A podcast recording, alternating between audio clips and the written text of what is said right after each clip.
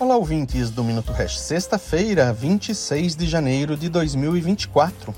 Após um início de ano animado com os vai-vens da aprovação dos ETFs spot de Bitcoin na maior economia do mundo, voltamos a um período de, abre aspas, normalidade, fecha aspas.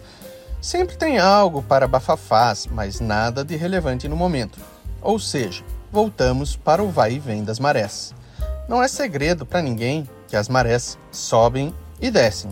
Quem esperava uma explosão de preços automática e instantânea com a aprovação dos ETFs no Tio Sam, ou não tem a menor ideia de como essas coisas funcionam, ou queriam ludibriar alguém.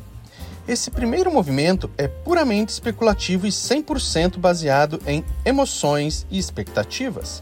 Expectativas são antecipadas no preço e pouco impactam quando do acontecimento em si.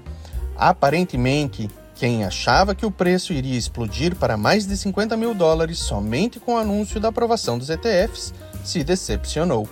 O impacto real da entrada do dinheiro grande dos institucionais com a aprovação do ETF à vista de Bitcoin vem gradativamente e com o tempo.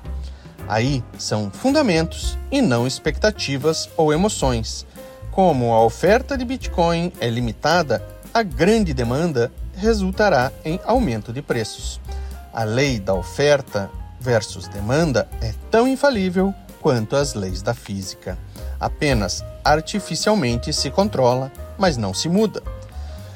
Mesmo com os movimentos das marés, os próximos anos tendem a ser repletos de alegrias.